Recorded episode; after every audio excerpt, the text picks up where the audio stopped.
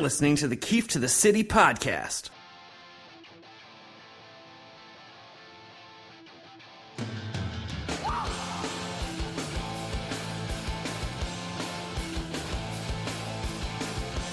All right, the offseason has officially come to an end after six months without Yankees baseball. The Yankees are back on Monday at Yankee Stadium, opening day against the Astros. Masahiro Tanaka against Dallas Keuchel. The same way last season ended is how this season will begin. And to, joining me today to talk about the Astros as they head to the Bronx uh, to kick things off for the 2016 season is Evan Drellich, the uh, Astros beat writer for the Houston Chronicle, but actually now on his way up to Boston to serve as the Red Sox beat writer for the Boston Herald. Evan, how's it going today? I'm doing all right. Appreciate you having me. Yeah, no problem. I know it's uh, you're sort of in this weird transitional period. You spend the entire uh, you know spring training with one team, and here you are ready to go cover another. Yeah, uh, right now I, I still know everything about the Astros and, and too little about the Sox. So uh, we're, we're talking about the right team for for my knowledge base right now. well, going back a couple years now, because I know you've been on the Astros beat for a few years. Uh, to see this team where they were a few years ago, you know, several hundred plus lost seasons in a row. Before that, uh, there's a, also a 92 loss season, I believe, mixed in there along the way. And, uh, you know, people believed in Houston that they would stick to the plan. They'd eventually get to the point where they are now. And many people believe they were sort of ahead of schedule last season. But when you were covering a really bad Astros team, did you think you'd see the day where they turn things around to this point so quickly? Yeah, I don't think there was, you know, anytime you have a bad team, I think there's always an understanding that eventually they're going to get good again. And it happened quicker with the Astros than some people expected. Uh, I think you know maybe going into last year, the idea would be that this year would have been uh, the year that they really competed. Sustainability is kind of the thing to watch for now. The Astros did it once, made the playoffs once. Okay, can they improve? Can they continue to do it? So I never doubted that they would get good they when they went through all those years of losing, you knew that there was a bright side coming. Uh, it, it's more a matter of how long can you make it last. Yeah, and I look at their youth. I mean, with Carlos Correa coming out and doing what he did, Jose Altuve, who it seems you know, it feels like he's been in the league forever, and he's still just 25 years old. And, and guys like George Springer sort of go under the radar, even though if they were on pretty much any other team in the league, they'd be all the hype as a as a good young kid. And you look at the youth around this team. I mean, just with those three names, what they've done at the top of the order to change things for the Astros, the Yankees saw firsthand in that one game playoff. And I just feel like going into that one game playoff, uh, there was just sort of, sorts of uh, impending doom with the Yankees because I, I, feel like all Yankees fans expected them to lose that game, given what Keuchel had done throughout the year against them, given what the youth had done for the Astros to get them in the spot to be in the wild card game. Did you have that sense of feeling that going into that game, even though it was on the road in Yankee Stadium, uh, that the Astros would come out on top? You know, they didn't have anything to lose going into that game. Um, it, it, didn't. It didn't shock me. Um, you know, Keuchel he's kind of continually underappreciated, and, and probably not by the Yankees. You're right because they, they couldn't hit him at all last season. And you know, for Keuchel going into this year, he didn't give up a run in spring training, and I think people are still probably going to look at him like, uh, okay, well, is he still for real? And that's the way they looked at him going into last year too. And you know, guy won the Cy Young. It's difficult when you're the sinker ball and 92 mile per hour pitcher. He's not blowing guys away to to kind of convince people. But it, I think if any group out there is is aware of, of Dallas Keuchel's worth, it's probably it probably is Yankees fans after uh, after the wild card game. Yeah, you look at him, and I mean, his first two years in the majors. Granted, they were his first two years, and just over uh, you know 200 innings through two seasons, but uh, uh, above five ERA. And then the last two years, 32 and 17, and ERA in the twos. Won the Cy Young last year, back to back Gold Gloves and All Star. I mean, the the change he went through from 2013 to 14, and what he did last year, it's pretty remarkable because it wasn't like a gradual progression; it just sort of happened. Yeah, you know, he talks about in spring training of 2014, it was really bad start against the Marlins. It was about March 18th uh, of 2014, and he worked with pitching coach Brent Strom on using his lower half more. And you know, sometimes we, we kind of like to point out breakthrough moments, and it gets a little exaggerated because it took a lot for Dallas at this point. It wasn't like one side session before the game really uh, was everything. But if, if you're going to try to single out a moment for Dallas, that was probably uh, that that probably would be it was the in between starts work he did after getting roughed up by the Marlins. He said his arm was hurting him a little bit, and uh, you know he just wasn't seeing the, the success that he wanted, and he kind of realized he had to change something. So you know, he did that. He started throwing his slider to right-handed hitters more and got a lot of late action on it, kind of the back foot of, of righties, and still a great pitch. And he's got an incredibly repeatable delivery. So uh, it, it, it was a work in progress and, and a, a long build-up to get to this point. But if you're going to look to a turning point, it's 2014 in spring training. Yeah, and behind him, I mean, really the rotation's pretty solid. You got McHughes, you got Fiers, who came over from uh, his time in the National League, uh, Feldman, and even D- and Doug Fister. Now he, he sort of slots in at the back of the ro- rotation in the last few years. Um, you know, with the Tigers before before Scherzer, before Price, he was a, a front end guy, and now he's just sit, fitting in at the back end. And really, the only thing I, I, think is a question. You know, maybe it's changed since last year a little. I know with the trade for Giles that that helps out, but the bullpen, I thought in that wild card game, if they could get to Keuchel early, get him knocked out of the game, they would have a chance against the bullpen, and they did that with him only going six innings. But uh, the bullpen shut them down, and then the bullpen sort of was exposed in the ALDS against the Blue Jays. But when you look at this Houston bullpen is it much improved from last year? So the bullpen got a bad rap at the end of the year because of the way it ended. They had a rough September, and then there was that collapse against the Royals. Um, oh, the Royals, four. yeah. Yeah, and, and you know, look, the way that inning unfolded was was um, was probably torturous for Astros fans, and it certainly was improbable. But the, the one area I think you could have knocked that bullpen, and they knew this to some degree at the trade deadline, was they didn't have a guy to give them a different look. They didn't have the real flamethrower type that we see now being pretty highly valued in the playoffs. Uh, and that's what Giles brings them. So if you actually go and look at the ERA and the numbers last year, the bullpen on a whole from April through the whole season, it was a good bullpen. They actually did not have a bad bullpen. It's just Neshek really struggled at the end, and you kind of had this flip flop where Qualls and Neshek were no longer your late inning guys, and Will Harris and Tony Sipp took over there. Um, so the bullpen with Giles is deeper. Uh, I, I actually look at the rotation. To me, if there is an area that's a question mark, it's there because you're not really sure what you're getting from Fister. You're not really sure what you're getting from Feldman. You've got McCullers who's hurt. There's not too much depth there that makes you feel really good about what your other options are if somebody does get hurt. Um, what is Keuchel after the Cy Young season? Does he stay as good? There's no reason to think he won't still be a very good pitcher, but uh, it, it's it's the one you know if you break down the team by different areas like that, it's one where if something goes wrong, I don't see it. I don't see the reinforcement waiting right there. And uh, you know, right now, if I had to say what would the Astros trade for at the deadline, it would be somebody like Scott Kazmir, like they did last year. You mentioned Chad Qualls. He was on the Yankees three years ago, briefly, just a few games, because it was just a, a train wreck. And at that point, you know, he was in his mid 30s. He had had a few bad seasons, and it seemed like maybe his career is coming to an end. But here we are, three years later, and he had a, he had a pretty good run last year with the Astros, and uh, even the year before, you know. And now he's getting up into his late 30s. It's it's kind of remarkable to see because a couple years ago, it seemed like he was all but finished. Yeah, well, well, you know, now he's with the uh, uh, with the Rockies this year. They didn't bring him back, but he um, he did kind of revitalized his career. When, when he was with the Marlins, he uh, he got hurt a few years back. He, he his right knee was screwed up, and he changed his delivery. And when he was with the Marlins back in 2013, he kind of righted the ship, and and you know he was a solid pickup for the Astros for two years, and he wanted to finish his career with the Astros, but uh, they they figured that that bullpen spot was better served with Giles, which is kind of a hard uh, uh, it's hard to disagree with that, certainly. But uh, he, he was, you know, as the made that transition, he was someone who uh, was important to them.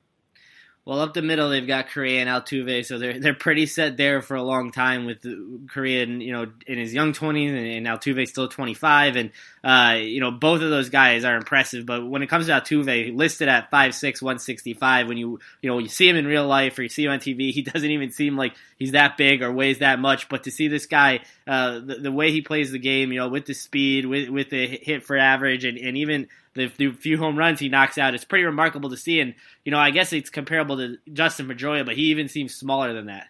Yeah, there, there really isn't a comparable for him. Pedroia is the closest. Um, his bat on ball ability, just the ability to make contact for him is really unique, and he also seems to find holes more than anybody. I, I, I can't put a number on that, except maybe for a hit total, but uh, he, he has a knack for not only getting the pitches, but finding a way to place them where he needs to, which is uh, it's just kind of unreal to watch. And uh, in a lineup where you've got a lot of strikeout hitters, he's been that the really the one counterbalance force. And now Springer looks like he's getting on base more. Correa is kind of the anchor that they didn't have previously. So the look of the lineup changes, but uh, without Altuve, it, you it's just an all or miss, uh, all or nothing lineup that they had previously. So he he he's one of the, the several players that's kind of a, you go to the ballpark to enjoy to watch individually. And with Correa, I mean, obviously the, the, first overall pick a few years ago, so anytime you're the number one pick, there's going to be hype around you. But we heard about this guy for so long, and finally getting called up during the season last year, and what he did in just 99 games was remarkable. Winning Rookie of the Year was did he live up or, or exceed the expectations and the hype that surrounded him as, as someone who covers the team and had heard about him? I'm sure well in advance of anyone else. You know, it's it's hard to have somebody do what he did and and not say that uh, they exceeded expectations. If anybody had those kind of expectations on him, it was Correa because having seen him in spring training, uh, seen him up close, and, and seen the kind of work ethic and the ability he had before he got to the big leagues, it wasn't quite as surprising as it might have been for other people. Um, but he he's a generational talent, right? Right now, you're already hearing people talk about him in the Trout and the Harper category, and, and that should continue. Um, that's not to say that he'll walk in and win the MVP this year, but he could. He's that kind of player. Uh, you know, maybe the league will figure him out to some degree, but he he he's he works as hard as anybody. His swing is it's not it might not be the most beautiful swing, but he's incredibly strong. Uh, there's a reason he at, his height, six three, six four, still to play shortstop. He wants to do that. It takes a lot for somebody of his size and, and kind of long limb movements and all that to be able to do shortstop. Um, he, he's he'll be the greatest test for the Astros in six years if they can keep him. Because he, you know, if they don't have a three hundred million dollar player by then, he might be the first. well, in the outfield, uh, Colby Rasmus, Carlos Gomez, George Springer, and uh, Springer being a, a, Connecticut native like myself, I've been a big fan of him. Um, and really, you know, like I said earlier, I mean, if he was on any other team, the, the, attention that he would get, but because they've got Altuve, because they've got Correa, and now Keuchel sort of burst on the scene, he he sort of goes under the radar somewhat. And uh, he, I mean, he he's a special player in his own right, and I know he had the injury problems, um, you know, last season. But I mean, George Springer is is as good of uh, you know a mid twenties uh, player as anyone in the league. Yeah, and, and the fractured wrist last season, to hold against him. It was a hit by pitch, but yeah. there is an element of we haven't seen the guy stay on the field for a full season. Now he's entering year three in the big leagues. If there, if you want to have an X factor discussion, which can get a little silly because look, Correa's health is an X factor. Any, anything's an X factor, but the one guy that, um, you know, if, if his production defers from last season, kind of lives up to what we think it could be it would be Springer. And he did show much better plate discipline last year,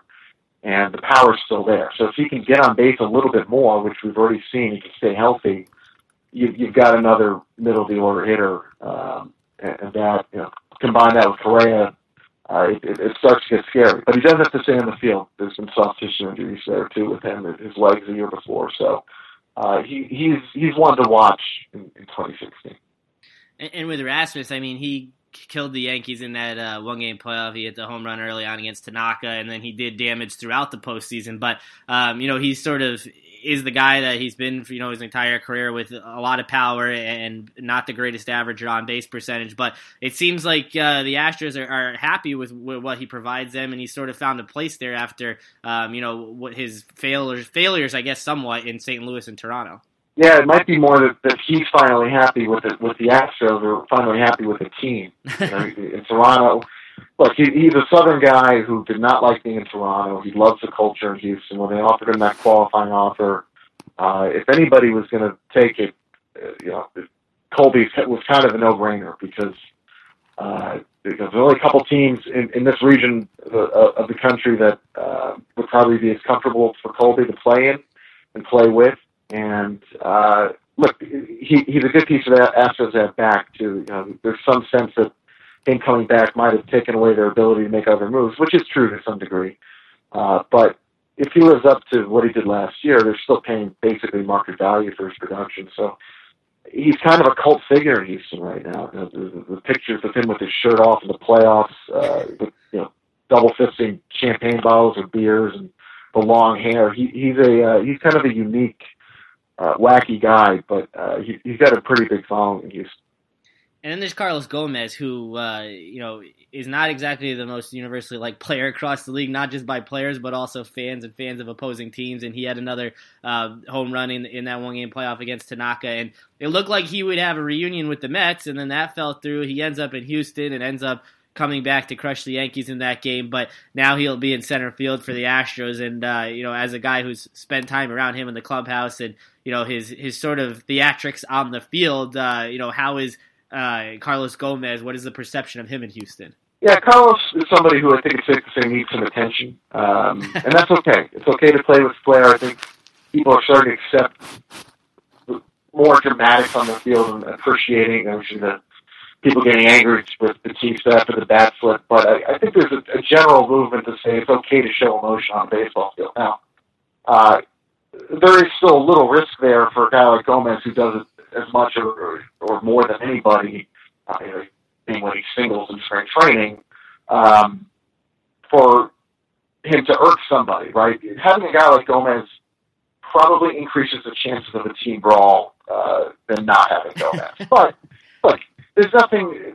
That's who he is. It's, it's fun to watch. Uh, it's, it's entertaining when he, when he swings out of his shoes. The Astros would prefer if he uh, didn't swing out of his shoes because that's probably to some degree why he had the, the oblique injury uh, that made him kind of scarce at the end of the season. He was able to play against the Yankees in that game, but uh, for several games leading up to it, he was not. So, along with Springer, his production last year, Gomez's was not what it had been in the prior couple of years. Down year, he did have the injury. So, if you get Gomez in a walk year, playing the way he's shown the last couple of years, prior to 15, uh, he, you know, that's that's another very fair X factor to point out. Well, we didn't talk about Evan Gattis, who's going to start the season on the disabled list, but I feel like everyone likes Evan Gattis. I mean, the guy just he just looks like a baseball player. He goes up there, no batting gloves, has good power, plays all over the field. Uh, he just seems like a guy that everyone would want on their team, and uh, you know he's been such an important part for the Astros, and and it, it sucks that he has to start the year on the disabled list. But I guess that's sort of good news for the Yankees to open the season and not have to see him in the lineup. Yeah, the guys the Astros will probably cycle through. You know, Preston Tucker's got a little bit of pop. He's probably left-handed bat who uh, step in against in the DH role. Uh, and, and Matt Duffy might get some time there, who uh, is actually on that roster in the wild card game. Gattis is a, a a solid piece. You know, he didn't have a great year last year. There's some comparisons of his numbers to Chris Carter's. Uh, it's not really a fair comparison because the at bats for Carter seemed a lot emptier, but there's room for improvement for Gattis, and they're going to have him work out a catcher a little bit and see if that can be a viable option for him uh, after you know, he took a year off of catching. He did that with the Braves. He had knee injuries, and the Astros wanted to keep him healthy.